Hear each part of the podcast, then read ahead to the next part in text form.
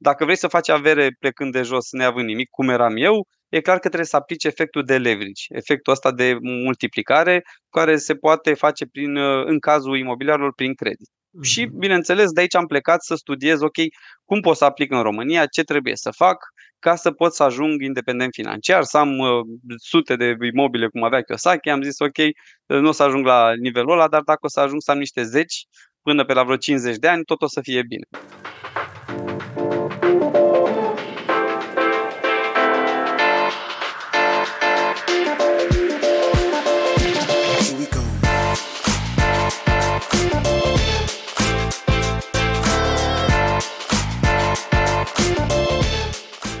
Salutare și bine v-am găsit la un nou episod Banii Vorbesc. Uh, un nou episod special pentru că l-avem invitat pe Cristian Istrătescu. Mulțumesc tare mult că ai acceptat invitația mea. Cristian este independent financiar și cred că asta poate spune multe lucruri și cred că o să vorbim de ele, o să aflăm de la el lucruri interesante despre cum a ajuns la acest, la acest obiectiv pe care foarte mulți uh, dintre noi îl avem și este un mare pasionat de, să zic, investiții imobiliare și bursiere. Chiar înainte să începem să înregistrăm acum acest video, chiar am discutat despre anumite investiții pe care vrea să, să le facă Cristian. Uh, chiar uh, mă bucur că-l, că-l avem aici în, uh, la, la un episod. El oferă foarte multe ore de consultanță, individuală și aici poate ne va explica el cum, cum ajungem să, poate să lucrăm cu el și sunt sigur că mulți dintre oamenii cu care el a lucrat au, au și o să aibă rezultate foarte bune pe, pe zona asta. Uh, mulțumesc, Cristian, pentru că ai acceptat invitația.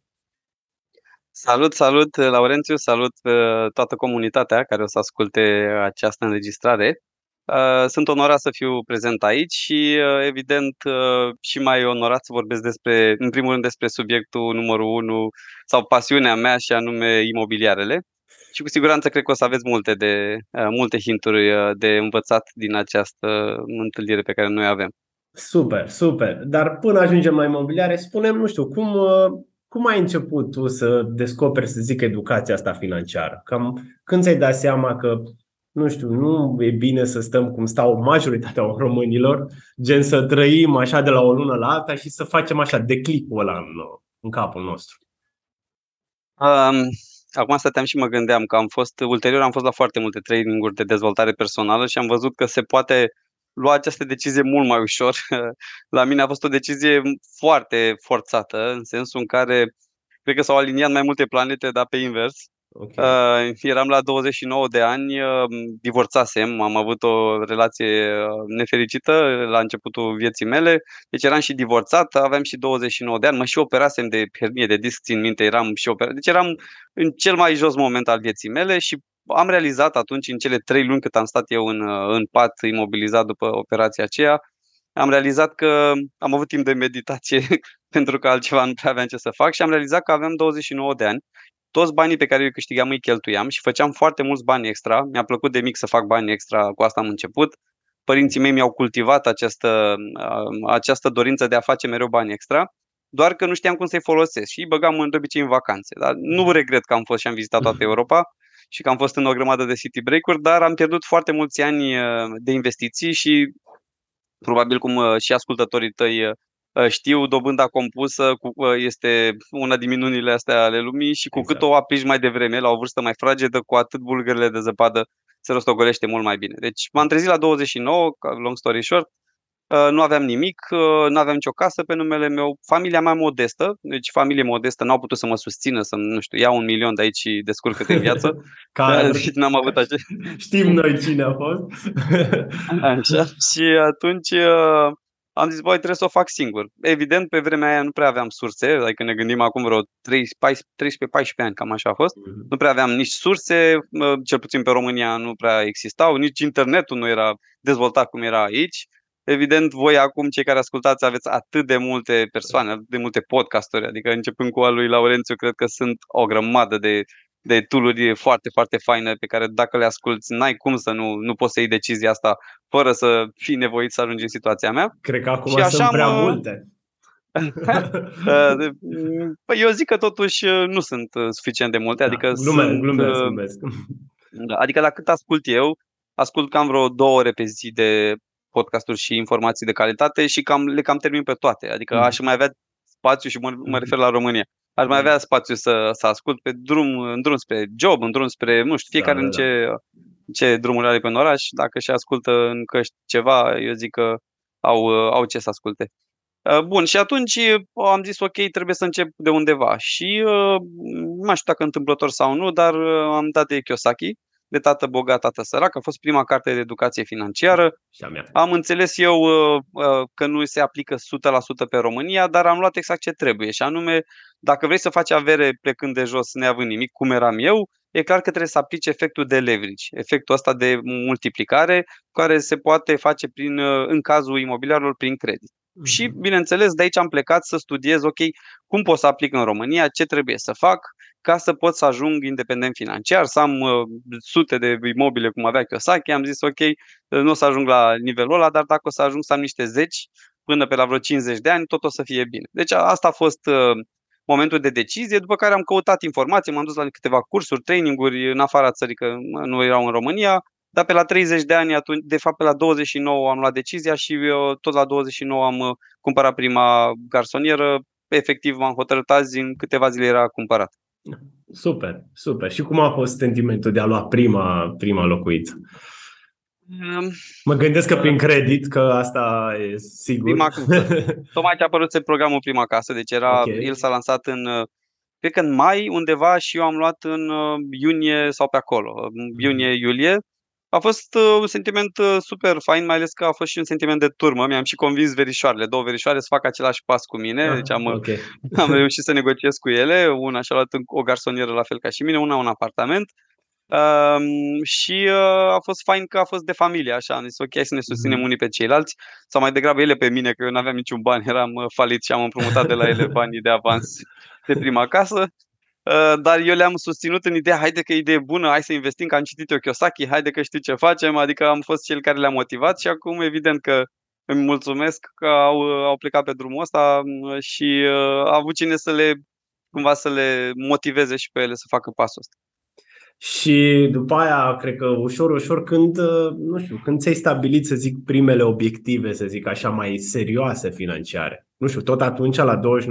Sau mi-am făcut uh, un obiectiv atunci la 29-30, dar ulterior l-am, uh, să zic, l-am uh, updatat în 2011, când am întâlnit-o pe actuala soție, când erau două bugete, adică în 2010, de fapt, pe la jumătatea anului am cunoscut-o, ne-am și căsătorit foarte rapid, mhm. cel puțin civil. În 2011 am făcut nunta și atunci am zis, ok, avem două bugete, am zis, ok, avem familie, suntem o familie, hai să facem bugetul familiei. Am făcut primul template de buget de familie, eu fiind sales analyst de meserie pe vremea aceea, deci știam cu Excel-ul. Și am mhm. făcut acel template pe care l-au folosit ulterior sute, multe sute de persoane cu care am uh, interacționat, le-am dat și lor template-ul ăsta. Uh, și de aici am plecat, deci de la buget și de la, ok, hai să vedem construind de la buget cât ne trebuie, sau eu fiind în charge cu, cu zona asta financiară, uh-huh. cam mhm. câți bani trebuie să economisim și să producem extra salariilor noastre, că era clar că din salarii, doar din salarii nu o să putem să ajungem acolo, cam cât ne trebuie ca să punem primul obiectiv și acela a fost șapte apartamente, bine, șapte locuințe în șapte ani. Asta okay. a fost primul obiectiv uh, serios stabilit. Uh-huh, uh-huh, uh-huh. Și s-a îndeplinit? Oh, da, s-a da, îndeplinit da, chiar mai, mai devreme pentru că n-am luat în calcul efectul ăsta de bulgăre de zăpadă atât de mm-hmm. bine și n-am luat în calcul extraul care putea să vină dintre chirie și rată. Pentru că asta exact. ulterior asta ne-a m-a ajutat foarte mult. Au venit niște bani pe ca, la care inițial nu m-am gândit că o să vină atât de mulți. Adică 100 mm-hmm. de euro diferență între chirie și rată, mulți cu șapte proprietăți. Gândiți-vă că sunt 8-9 mii de euro care îți vin pe an. Da. Um, mm-hmm. Extra, doar de acolo, mm-hmm. deci venit pasiv. Deci când am ajuns la cele șapte, mi-am dat seama că eu aproape în fiecare an pot să-mi iau o, o garsonieră prin credit, uh-huh. uh, fără să mai trebuiască să mai bag eu mâna în buzunar, adică fără să mai trebuiască uh-huh. să mai fac eu vreun saving. Deci asta a fost așa uh, momentul de aha, în principiu cam pe la a treia, când am început să văd că îmi vin cam... Când erau mai multe, exact. Da, când erau mai multe, da, primele exact.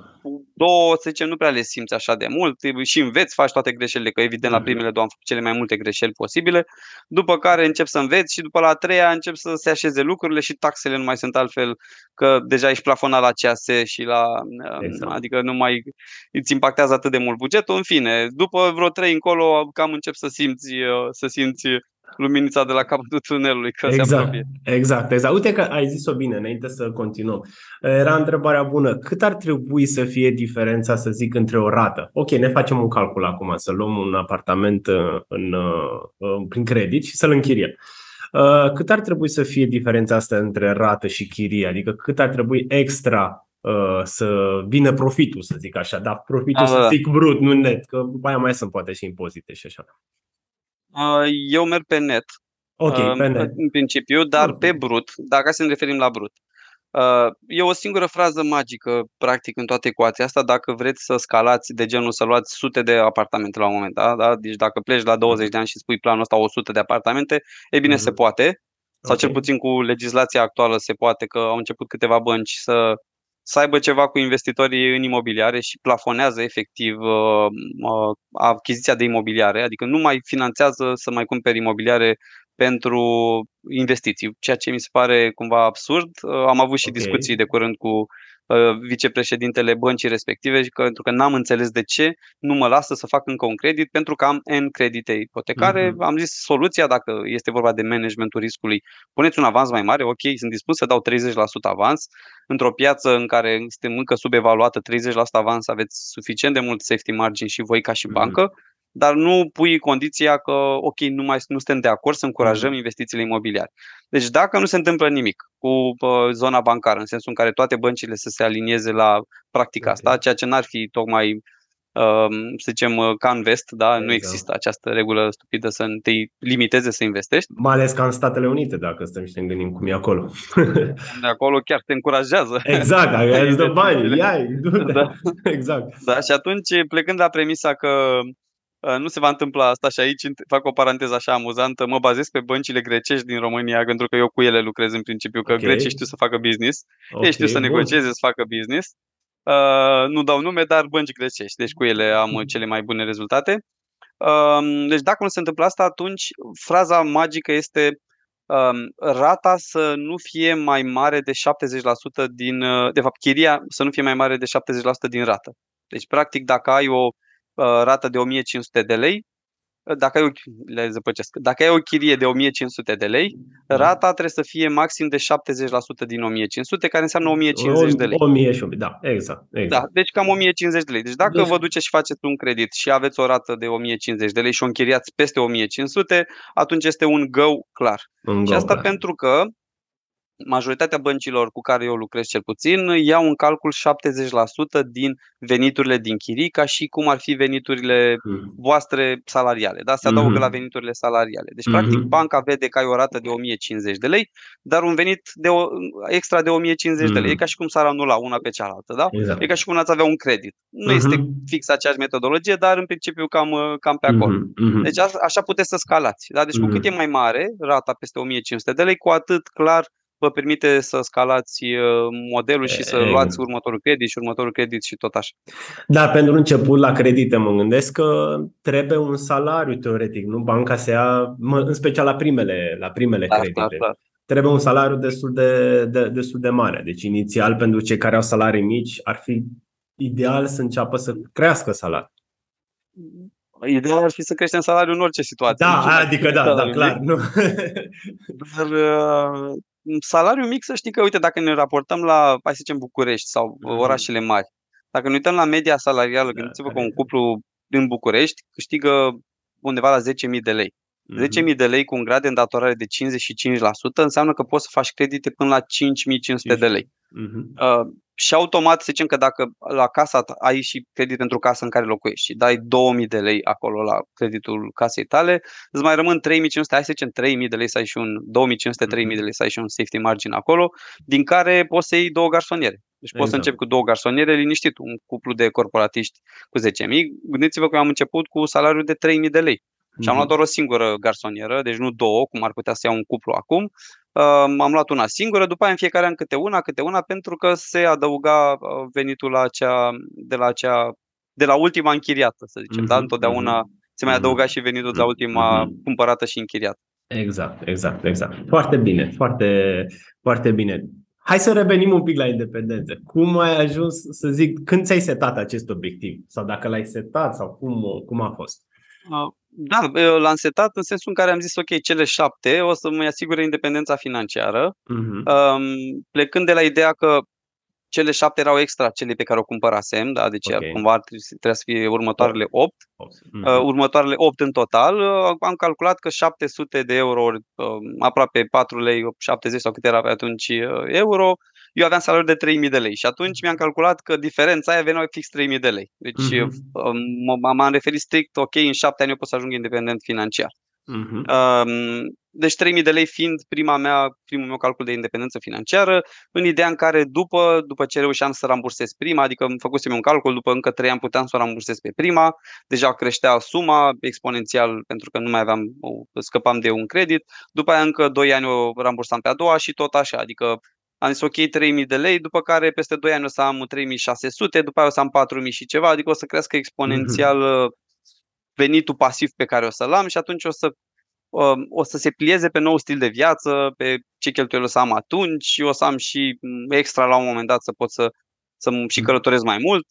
Cam asta a fost planul inițial. Evident că s-a schimbat de vreo două, trei ori pe, pe parcurs, dar în bine, în sensul în, în care au crescut uh, aspirațiile pe măsură ce au apărut rezultate și veniturile au crescut mai mult da. decât mă așteptam. Am învățat și eu să produc mai mult din mai multe surse și tot așa. Investițiile au mers mai bine, au apărut și cele de pe bursă care au avut randamente peste, peste așteptările mele, adică peste cei 10% pe care îi luăm toți ca și benchmark și cumva toate astea acumulate uh, m-au dus la un, um, să zicem, la o accelerare foarte mare a veniturilor și implicit uh, s-au updatat și planurile pe care le aveam.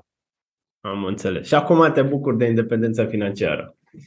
Uh... Da, ne bucurăm de independență financiară, deși soția mea ar putea să, să aibă niște obiecții aici, pentru că, în principiu, uh, nu prea consumăm această independență financiară. Da, da, da. Eu fiind cel care zice, da, e momentul de investit acum, mai mult, în care ar da. să investim, nu să consumăm, adică exact, exact. nu e momentul ăla să ne lăfăim în uh, independență financiară, ba din contră, return to the basics, hai să fim mai cumpătați un an, doi ani de zile, pentru că Acum vom face cele mai mari uh, randamente și uh, merg pe precauție, ceea ce cumva este contra IPS-ului pe care l-am făcut. Adică eu i-am promis soției, uite, o să avem și da, o să da, facem da. într-un anumit timp. Și acum, deodată, a trebuit să updatez planul ăsta și cumva unilateral am luat decizia asta. Eu fiind în piață și știm bine și bursa și imobiliarele, cumva uh, realizez ce oportunități avem în perioada asta și uh, am tăiat un pic așa forțat din planurile familiei.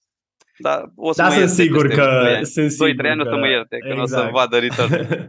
exact, exact. Dar acum, uh, revenit la cele, să zic, procesul ăsta de a lua mai multe apartamente, unul pe an și așa mai departe.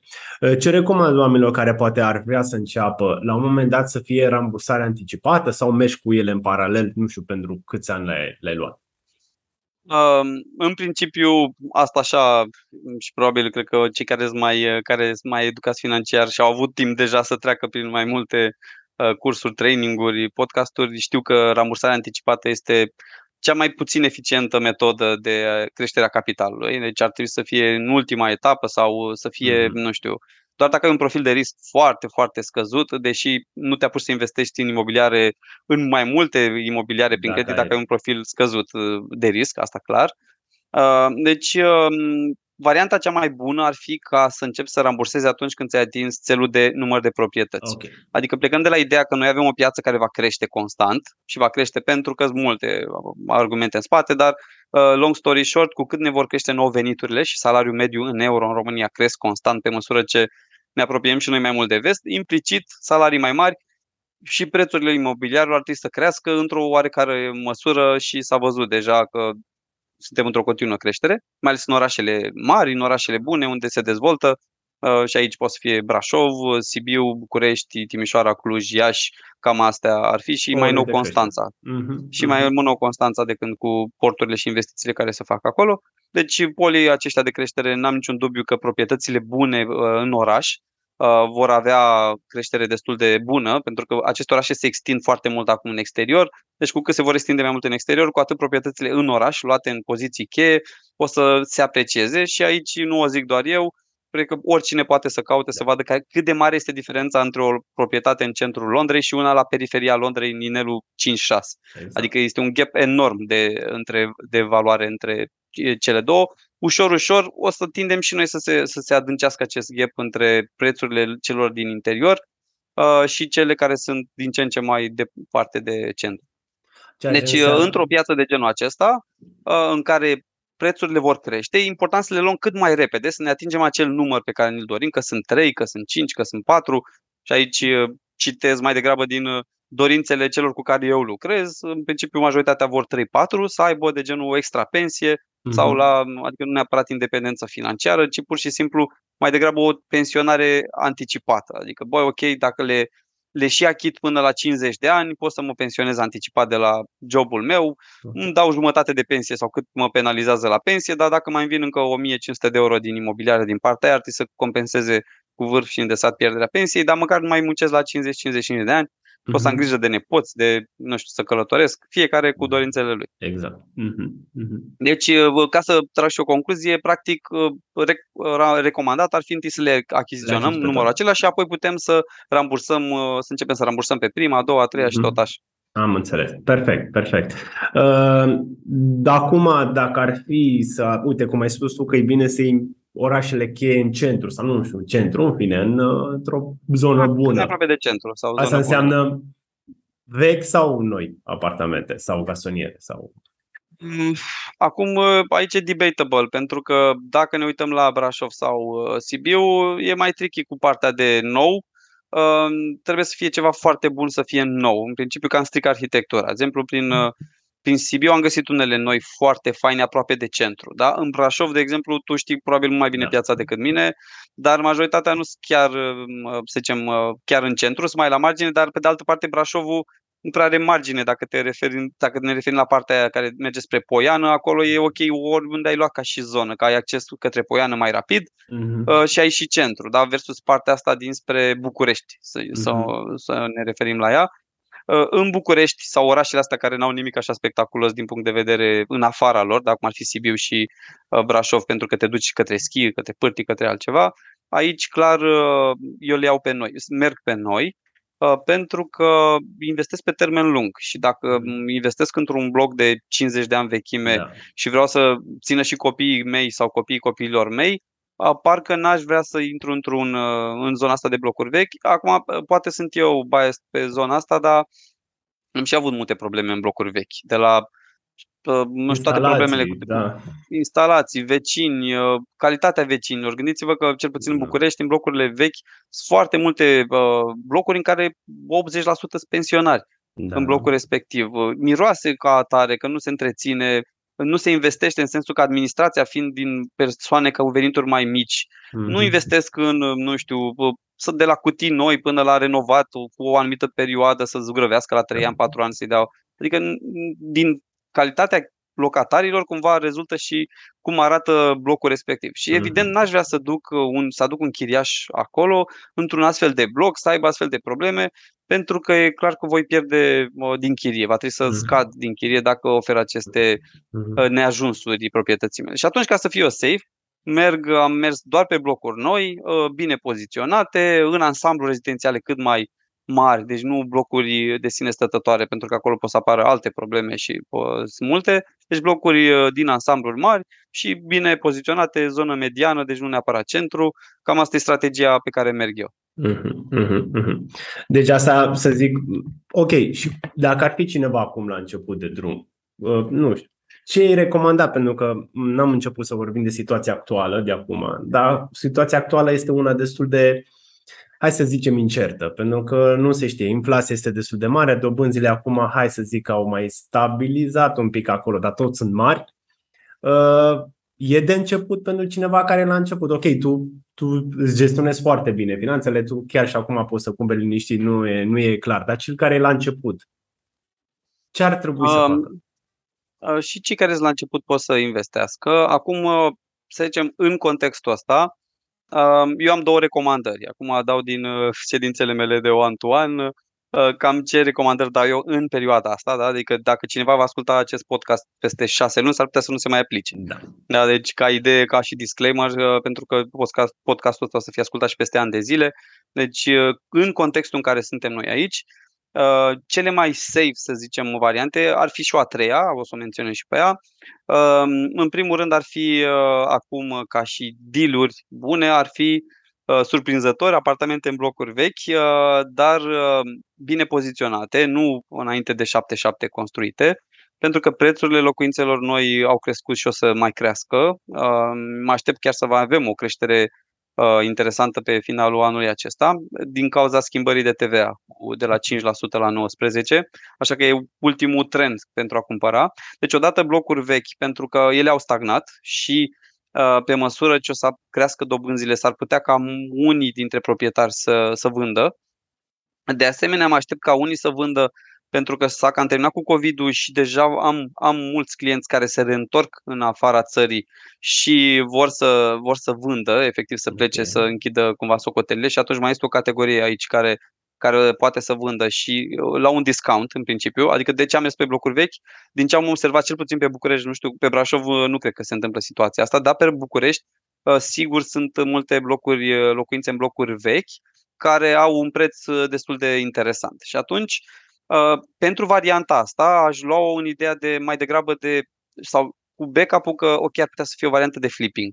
Am luat acum, uh, beneficiez de un discount, deci luăm ceva care este cumva sub prețul pieței, un 5.000 de euro dacă îl luăm sub prețul pieței e ok, îl luăm, scoatem tot ce se poate din el, îl închiriem cât de bine putem, mai ales că în perioada asta chirile au crescut și o să crească destul de mult. De mult Aici uh, ne ajută pe chirii foarte mult și situația cu Ucraina, Ucraina. din păcate, mm-hmm. pentru ei. Da. Uh, eu, de exemplu, am cerere, uite, chiar acum când vorbeam, am două mesaje de la două persoane din Ucraina, de pe diverse grupuri, dacă mai am de închiriat uh, proprietăți. Uh, și știți bine că se încasează destul de mulți bani. Destul de mulți de, bani, asta, da. uh, mai, mai mult decât ai luat din, pe o chirie normală și atunci uh, uh, am persoane pe care le-am uh, consiliat în perioada asta, cărora le-am zis, ok, nu e momentul de vânzare dacă nu te grăbești, mai bine închiriază-l prin programul acesta 50-20, mai faci niște bani din chirie, pentru că decât să-l vinzi și ieftin, să-l vinzi cu 5.000 de euro mai jos, mai bine e și o chirie mult mai mare și mai scăpăm și de perioada asta de incertitudini, cel puțin mm. să trecem de iarna asta complicată cu energia și vedem apoi uh, cum o să ducă prețurile, pentru că dacă prețurile imobiliarilor noi de anul viitor vor crește cu 14% sau câte diferența asta de TVA, Ă, involuntar vor trage câteva procente și pe piața veche. Adică vor trebui să crească la un moment dat și cele vechi. Și atunci poți să câștigi un 5% la cel vechi, mai câștigi și câteva mii de euro extra din uh, închirierile astea pentru, uh, pentru cei din uh, Ucraina și overall ești mai bine. Uh, cam asta, să zicem, ar, ar fi o situație pe care eu o văd ca și de recomandat în perioada asta. Deci asta cu blocurile vechi. A doua este cele cu blocuri noi, uh, Uh, finalizate sau în curs de finalizare ca să ne încadrăm în acest 5% TVA, chiar dacă efectiv predarea se va face anul viitor, dar dacă anul ăsta cumpărăm, rezervăm ferm și dăm, uh, dăm Aha. niște bani acolo, prindem încă cu 5%. Eu asta caut în perioada asta, mm-hmm. să mai iau măcar să blochez încă două apartamente uh, și aștept să vedem ce oferte mai apar. O să fie târgurile imobiliare în octombrie, noiembrie. Mă aștept ca anul ăsta chiar să fie mult mai activi dezvoltatorii pentru că Tranzacțiile sunt mai mici acum. Cel puțin în Brașov, um, din ce știu eu. Uh, au fost mai mici pentru că vara asta, sincer, toată lumea s-a cam fost prin concedii, s-a cam deconectat, a fost așa momentul ăla de descătușare. Mm-hmm. Uh, nu știu câți dintre cunoscuții tăi au fost în situația asta, dar la mine au fost foarte mulți care efectiv au zis, băi, două săptămâni trebuie să îmi plec în Grecia, undeva mă duc, vreau să mă deconectez de absolut orice. După trei ani în care am stat doar la mare la noi în România, hai să mai mergem uh, mhm. în țări dintre astea mai exotice, că cine știe când mai vine un alt COVID și iar ne, ne blochează.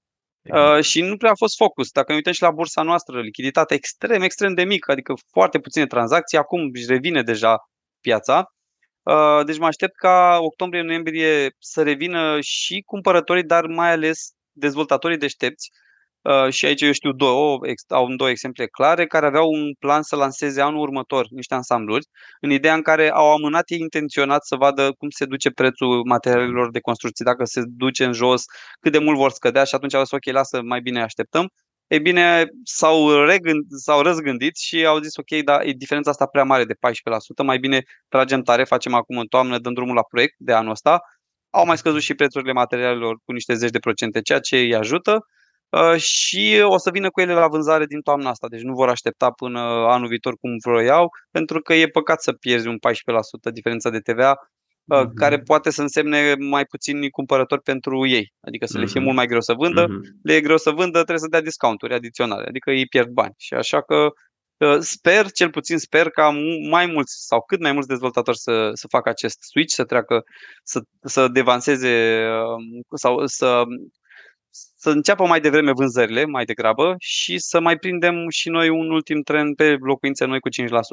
Deci asta ar fi a doua recomandare și ultima ar fi Uh, locuințe noi, în blocuri noi, dar cu finalizare de 2-3 ani de zile.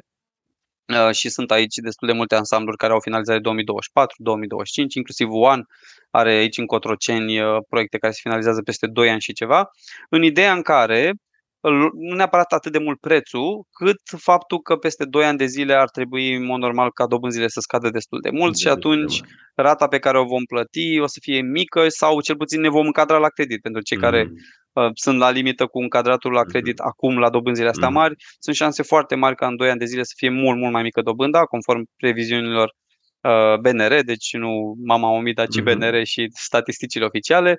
Uh, și atunci ne putem încadra la credit. Deci asta ar fi a treia opțiune, să blocăm de pe acum în proiecte peste 2-3 ani de mhm. zile. Mm-hmm, mm-hmm, da, foarte, foarte bune, bune sfaturi, în special uh, partea asta cu TVA-ul. Cred că mulți care se gândesc în acest moment să achiziționeze un apartament, cred că este momentul uh, ideal și sper eu ca și ansamblurile să facă, să facă reduceri. Cum, cum ai spus că s-ar putea ca anul viitor să nu mai vând așa mult. Din punctul meu de vedere, cel puțin în prima parte a anului.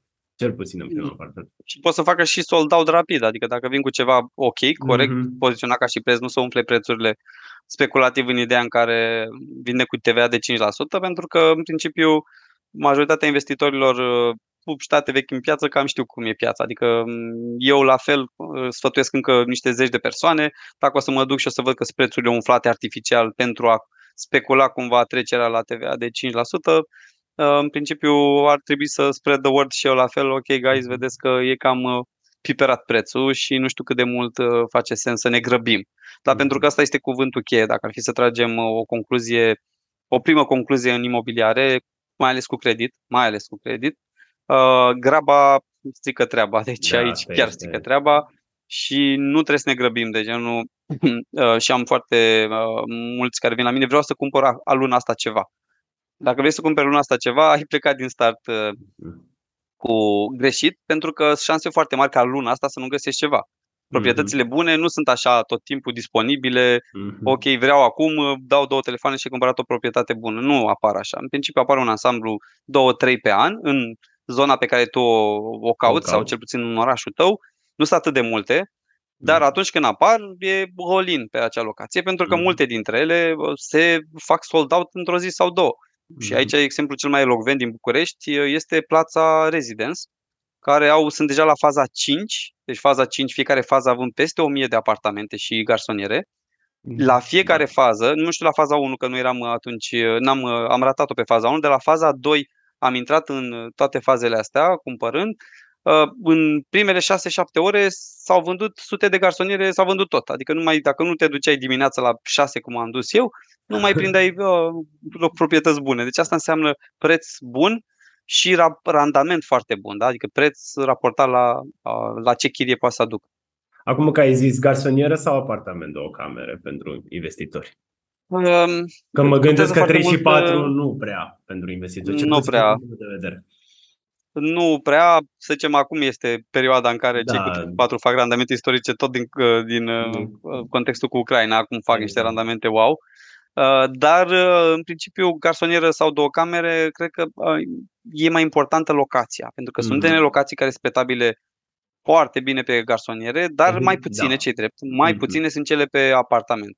Și aici calculul este foarte simplu și um, cumva sfatul meu e următorul, mai ales pe proprietăți noi faceți calcul cât plătiți pe metru pătrat și cât este chiria pe care o primiți pe metru pătrat. Pentru că mm. exemplu cel mai elocvent pe care eu îl dau, uh, hai să luăm tot plața, că am vorbit de el, uh, o garsonieră de 35 de metri pătrați se închiria cu 350 de euro, deci uh-huh. era ușor de calculat că de și dădeam ca și exemplu, 10 euro primeai chirie pe fiecare metru pătrat, pe când un apartament cu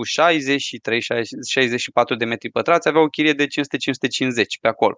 Deci, deci clar, chiria de era undeva la 8 euro sau pe acolo uh-huh. pe, uh, pe metru pătrat. Deci, uh, în contextul în care tu cumperi în blog nou și prețul și tu cumperi cu un preț de X euro pe metru pătrat, Mm-hmm. Și nu ai acest discount de 20% pe metru pătrat să zică dezvoltatorul, uite, pentru că ei de două camere îți dăm cu, pe metru pătrat mai ieftin cu 20%. Nu o să vedem asta. Mm-hmm. Da, o să vedem cât e 1500 pe metru pătrat sau 2000, câți metri pătrați are și more or less poate să face un mic discount de două camere, dar cam, cam atât. Și atunci, în contextul ăsta, randamentul este mai bun pe garsoniere, dar în anumite locații, dacă sunt um, nu știu, uh, nu sunt la gura de metro, cum ar fi în București, sau sunt mai mm-hmm. locații mai uh, Ă, mai depărtate de zona mediană sau de centru, dar ansamblul este foarte fain. Uite aici, de exemplu, ă, pot să, pot să mă refer la Greenfield din București. Greenfield uh-huh. care este în, bă, în pădurea Băneasă. Deci treci de, cent, de fapt e în interiorul centurei, dar treci de tot ce înseamnă civilizație, treci prin pădure uh-huh. și ajungi acolo. Aici garsonile nu prea, nu prea merg. Nu merg, prea merg da. Apartamente de două camere, este de cuplu, de natură, merită să, să iei ă, două camere acolo mai mult decât garsonieră, pentru că e un alt public care exact. cere apartamente acolo, nu pe cere garsonier. Da, deci exact. contează foarte mult și locația, dar în majoritatea cazurilor garsoniera ar, ar trebui să aducă randament mai bun. Plus că poți cumva să cumperi mai multe, să zic așa, un Da, în principiu poți să, să cumperi mai Hai să nu zic că cu costul unui apartament poți să iei două, dar totuși avansul e mult mai puțin la o garsonieră mod normal. În Laurențiu, contează randamentul, că, sincer, da, la urmă urmei, tu investești o sumă X de bani. Să zicem că ai avea 300.000 de euro la dispoziție, da? Și ai putea să cumperi 3 apartamente sau 5 garsoniere. Nu mă, nu mă încântă că am 5 garsoniere în loc de 3 apartamente, atâta timp cât la final, când calculez cât e randamentul procentual al investiției mele, îmi dă mai bine pe o variantă sau pe alta. Dacă mm. pe o variantă fac 6%, pe alta fac 8%, evident da. că o să merg pe acea 8, indiferent că 2 sau că 3 sau că garsonieră. Deci exact. nu ar fi bine să privim uh, când investim, deci nu apartamentul pe, uh, pentru uh, noi în care vom locui sau garsoniera, când o luăm ca și investiție, să o tratăm ca o investiție, o investiție. și cifrele aici exact. sunt cele mai elocvente. Exact, exact, exact. Dar uite că ai zis bine acum acest uh, joc. Hai să zicem că avem 100.000 de euro. Ceea ce 100.000 de euro este așa la Mm, cel puțin în Brașov am văzut unele apartamente de două camere mult peste 100.000 de euro. Dar hai să zicem că ori ții un apartament uh, cu două camere, ori mergi să ții mai multe prin credit, încercând să iei mai multe prin credit, ori, nu știu, poate reușești să iei două garsoniere banii jos cash. Uh, care ar fi varianta optimă? Acum, din ce ai spus tu, îmi dau seama cam care ar fi varianta optimă din punctul tău de vedere, dar hai că de dragul celui care ascultă să explici tu. Um, uite, o să dau ceva care chiar o dau în, uh, așa, în cer restrâns. O să vă fac un calcul pe care nu l-am făcut la nicio, uh, la nicio emisiune nicăieri. Efectiv, să facem, ne jucăm un pic cu cifrele, da? Okay. Și ne gândim așa, tu ți-ai luat, să zicem, să zicem că amândoi am investit 100 asta de mii, da? Tu ai luat două garsoniere uh, cash, să zicem că găsim la 50.000 de da. euro garsoniera ca să fie rotund, să putem mm-hmm. să mhm, calculăm mhm. ușor. Deci tu ai luat două garsoniere cash. Și ai scoate un, hai să zicem, 300 de euro chirie pe fiecare garsonieră, da? Ca să fie tot rotund. Mm. Bun, deci tu overall, după prima după prima lună ar trebui să ai un 600 de euro venit pasiv, îi bagi frumos în portofel, it's ok. Eu de banii ăștia aș lua patru garsoniere prin credit. Deci aș da un avans de uh, undeva la vreun 25% ca să-mi rămână și, uh, sau 30% să-mi rămână și de utilat mobilat, că am mai multe de utilat, deci mai trebuie niște bani extra și acolo. Și aș merge chiar cu un 30% avans, adică un 15.000 ori 4, 60.000, să rămână și un 10.000 de utilat mobilat. Poate chiar deci pot să merg un pic mai mult de 30% avans, în 35. Aș avea puțin spațiu aici. Bun, eu dacă le-aș închiria pe acestea, aș lua tot, tot 300 de euro pe garsonieră, evident, și la un avans așa de mare, generos de 35%, probabil mai mult de 200 de euro nu voi avea uh, rata la bancă, poate, poate chiar mai jos. Overall aș băga în buzunar un 400-500 de euro față de 600 de euro pe care îi bagi tu în buzunar. Mm-hmm. Însă, din um, din cele patru garsoniere, mie mi se achită din principalul acelor garsoniere, mi se achită o sumă de, cel mai probabil o să fie de peste 200 de euro.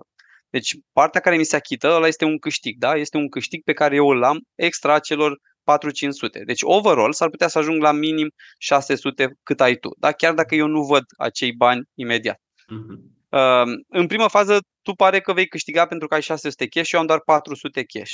Dar am un 300 de euro, hai să zicem 300 de euro, care mi se, mi se achită din, uh, din apartament.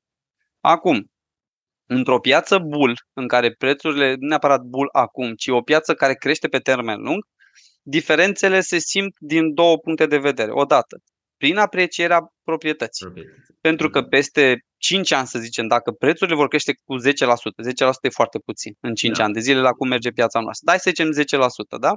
Tu practic ai apreciere la garsonierele tale 10.000 de euro, atât câștigi mm. de la 100.000 se fac 110. Uh, eu am apreciere, 10%, este la fiecare garsonier, da? Eu câștig 5.000 de euro apreciere la fiecare garsonier. Adică fiecare garsoniera mea valorează 55.000, deci am 5.000 ori, ori 4 proprietăți, deci eu am 20.000 apreciere. Deci mie averea îmi crește cu 20.000 de euro, ți crește cu 10.000. Asta deci este prima, primul finding. Da? Gândiți-vă cum au crescut acum cu 30% în 2 ani de zile și am fi făcut, am fi avut discuția asta în 2019, eu aș fi câștigat 15.000 ori 4, 60.000 din apreciere, tu ai fi câștigat doar 15.000. Deci eu aș fi, aș fi făcut un 45.000 instant adițional față de tine. Da? Mhm. Asta e prima. A doua, um, să zicem, care, pe care o vezi mult mai repede, este uh, creșterea chirilor. În măsură ce o să crească prețurile locuințelor, o să crească și chirile.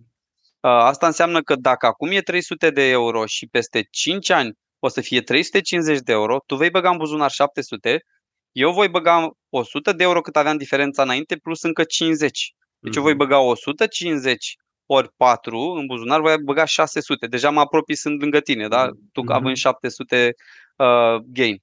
Uh, dar, în același timp, mie mi se achită din ce în ce mai mult din proprietate. Pe măsură mm-hmm. ce trec anii, mm-hmm. știți că principalul da, da. crește.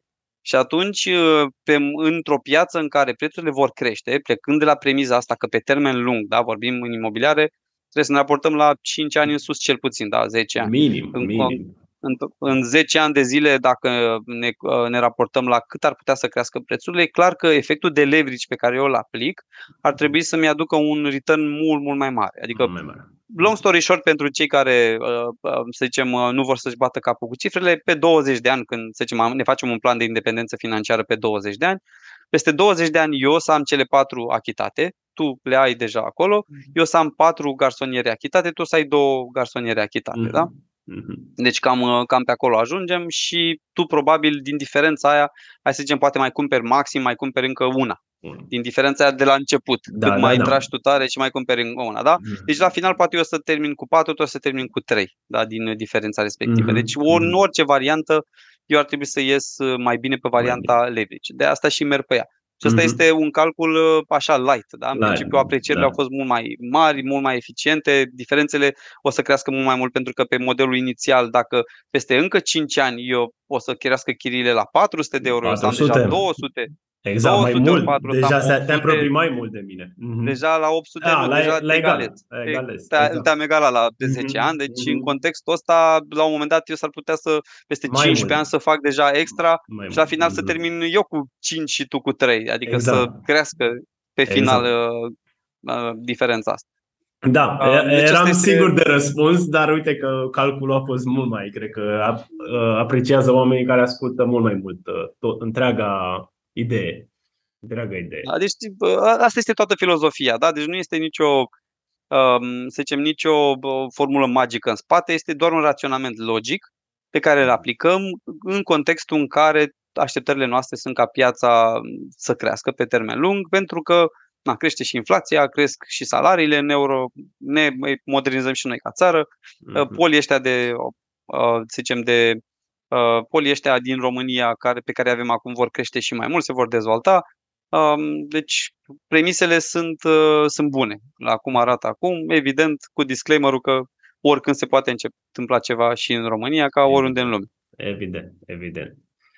Și acum, cei care vor un credit să ia acum perioada asta, dobândă fixă, variabilă? Hey, cred că este cea mai complicată perioadă ever de Da. dat un sfat. Uh, Da, În principiu, în principiu, eu am făcut acum uh, trei săptămâni, am făcut un credit, dar blocasem cu vreo o lună și jumătate, două înainte, am blocat cu 5,45 dobândă fixă. Dobândă. Mhm.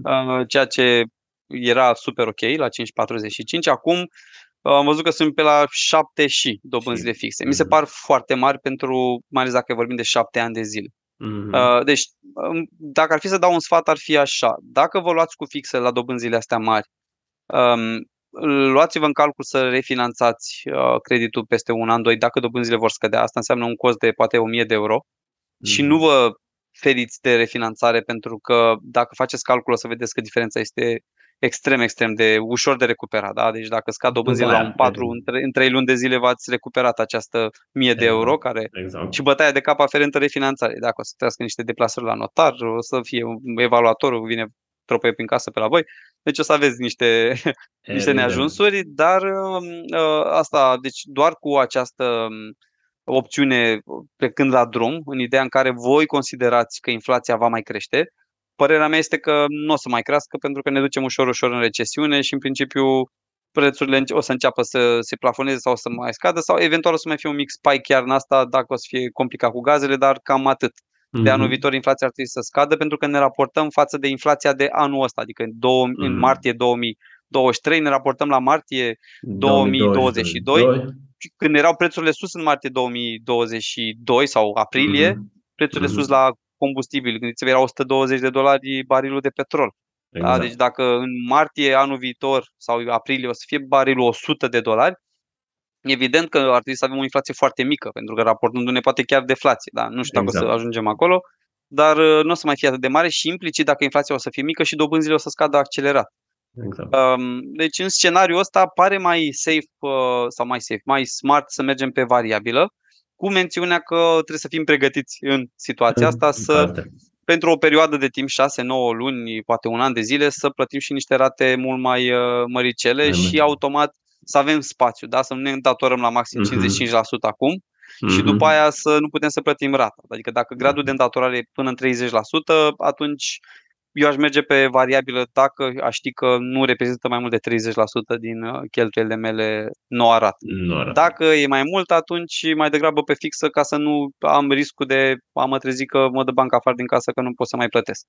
Mhm, mhm, mhm. Bun, bun. Noi am vorbit un pic de apartamente, să zic, în, uh, nu știu, de investiții. Cei care vor să-și cumpere propria locuință mai Uh, așteaptă pentru- să ia același principiu. Uh, Pentru cei care vor să-și ia propria locuință, aici uh, aș începe puțin diferit, în sensul în care uh, să nu faceți greșelile pe care mulți dintre noi le-am făcut, cel puțin eu unul o recunosc, e parte din uh, ceea ce o, o anunț public, uh, în sensul în care când mi-am luat primul apartament, mi l-am luat, ăsta o să fie apartamentul care o să fie for a lifetime, Întotdeauna Uh, așa și am e. făcut toate greșelile posibile uh, pentru acel apartament ca viitoare investiție. Adică, drept urmare, l-am și vândut în decembrie anul, tre- do- anul da, în 2021 în decembrie, când erau prețurile destul de sus, am prins momentul să-l vând. Uh, și uite, o greșeală care poate să fie, sau de fapt, uh, greșeala poate să fie dacă nu luăm în calcul că noi vom evolua. Adică dacă vă luați un două camere și vă imaginați că veți sta acolo toată viața, în ideea în care vă imaginați că o să faceți maxim un copil și uh, acolo o să fiți înrădăcinați uh, pentru, nu știu, nu neapărat toată viața, dar o foarte lungă perioadă de timp. Uh, deci dacă mergeți pe teoria asta, atunci puteți să o luați oriunde vreți voi, da? Dacă totuși vă gândiți că sunteți tineri la început, sunteți IT, sunteți în domenii în care puteți să vă mutați din București în Brașov, poate vreți o viață mai calitativă din punct de Sau vedere în nu știu, Barcelona. Nu știu. stil de viață sau în afara țării, da, sau vreți undeva. Dacă aveți în plan sau cel puțin luați, e și asta o opțiune destul de mare, pentru că acum să fim serioși, dacă ești în uh, Sibiu și vrei corporații, să lucrezi în corporații și vrei poziții de management, s-ar putea să nu prea ți ofere Sibiu toate opțiunile pe care le vrei, pentru că poziția de management cam trebuie să mai vii și pe la birou și Exact. oricum s-a cam terminat cu work remote așa total, poate doar la IT acolo Mhm. se va păstra la un anumit segment de IT, dar atunci dacă tu vrei carieră, să zicem că ești tânăr corporatist, ai terminat cu 10 facultatea și ești totuși în, într-un orășel, într-un din orășele astea și vrei să ajungi departe, atunci ar cam trebui să iei în calcul că poate va trebui să te muți. Dacă va trebui să te muți, atunci hai să luăm apartamentul ăla să fie și o posibilă viitoare investiție. Adică Exact. să luăm potrivit, nu vrem cum am vrut eu uh, la două camere, să aibă două băi musai la două camere, Da. adică am mai plătit încă 5-7.000 de euro în plus pe o baie, uh, pentru că 7.000 de euro în plus sau uh, încă un 10% în plus la prețul apartamentului, nu o să vă aducă 10% în plus la chirie. Exact. Adică în niciun caz, da? Sau uh, tot din greșelile pe care le-am făcut, apartament de două camere, 73 de metri pătrați utili, 72 Mhm. și ceva. Da? Deci imens apartament. Deci imens. În mod Aproape de trei, senzațional. să zicem așa. Da, Sunt de da, trei. mulți vecini, mulți vecini și l-au mai compartimentat ulterior, au luat avize, au mai făcut trei din el, dar Mhm. ca idee, uh, lângă mine, că în blocul acela fiind nou, erau și apartamente, că erau vreo patru tipuri de apartamente, la 62 de metri pătrați. Ce să vezi, deci eu am dat cu vreo 15% în plus pe apartament, uh, eu am închiriat cu 5% mai mult uh, la chirie, pentru că eu aveam 360, uh, eu aveam 400, ei aveau 360. 60. Adică diferența sau 370 pe acolo, diferența nu era, Nu era. uh, atât de mare, mai bași că eu aveam și cu contract de închiriere la NAF, ei nu aveau, deci ei câștigau net mai bine ca mine. Da. Uh, asta altă discuție, dar uh, long story short, nu și-a meritat uh, din punct de vedere investiție prețul extra pe care l-am plătit da, pentru asta. Și atunci, dacă vă gândiți la la posibilitatea de vă muta, uh, de a vă muta în viitor, luați-l să fie smart, într-o locație bună, nu, nu foarte mare, nici foarte mic, uh, nici ceva overpriced să fie, nu știu, pentru că sună bine, adică încercați să luați o posibilă investiție și gândiți-o ca o investiție în primul rând și în al doilea rând ca o locuință personală, da? pentru că Mhm. O să vă ajute pe viitor uh, când o să faceți uh, tranziția și poate o să vă și forțeze, pentru că nu e, are două băi, cum ați fi vrut voi așa inițial la două camere, Mhm. o să vă și forțeze să evoluați. Adică următorul poate să fie, am fost la mine patru camere, când a apărut și al doilea copil, mi-am dat seama că în două camere parcă nu e atât de mult spațiu, să mai vină și Exact. mama să mai stea pe la mine, să aibă grijă de copii. Nu prea era un deal Exact. bun. Și atunci am făcut mutarea la patru camere Mhm. și atunci ăla s-au transformat automat într-o investiție și într-o investiție slabă. Da, de regulă patru camere, dacă vrei după să vrei să-l închiriezi, cam greu și să-l închiriezi și nici randamentul nu e bun.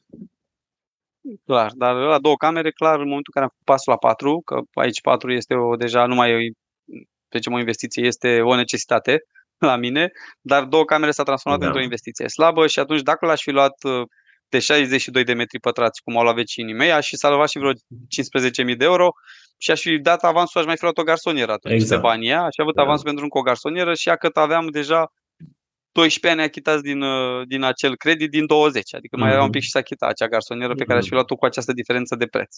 Mhm. Am plătit uh, costul, ce să, am plătit prețul ăsta al lipsei de educație la începutul carierei mele. Exact, exact, exact, exact.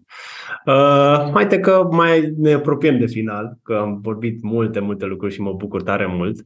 Vreau să te mai întreb așa, ce părere ai despre, nu știu, dacă ne uităm în vest, sunt niște trusturi, să zic, imobiliare care dețin foarte multe apartamente și mulți merg spre chirie, adică majorit, nu mulți, mulți stau în chirie, chiar, nu știu, nemții stau în țara lor în chirie. Noi, românii, na, știm că noi suntem mai proprietari așa.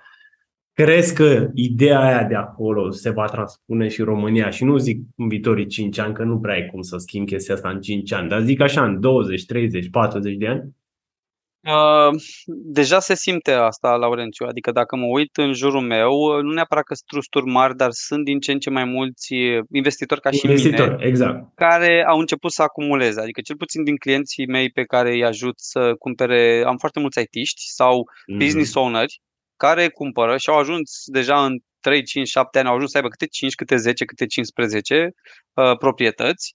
Deci uh, la noi sunt- aici sunt puțini și mari, la noi sunt mulți și, uh, și mai mici. Exact. Însă, în același timp, dacă te uiți la, uite, și la One și la Meta Estate uh, Trust, care s-a listat de curând, și la Mhm. Impact, și, adică toți dezvoltatorii ăștia mari sau cel puțin uh, companiile astea din domeniul imobiliar uh, sau din zona asta uh, au un planuri de a și uh, construi și au păstra o parte din Asta. aceste proprietăți pe care le construiesc în regim de închiriere.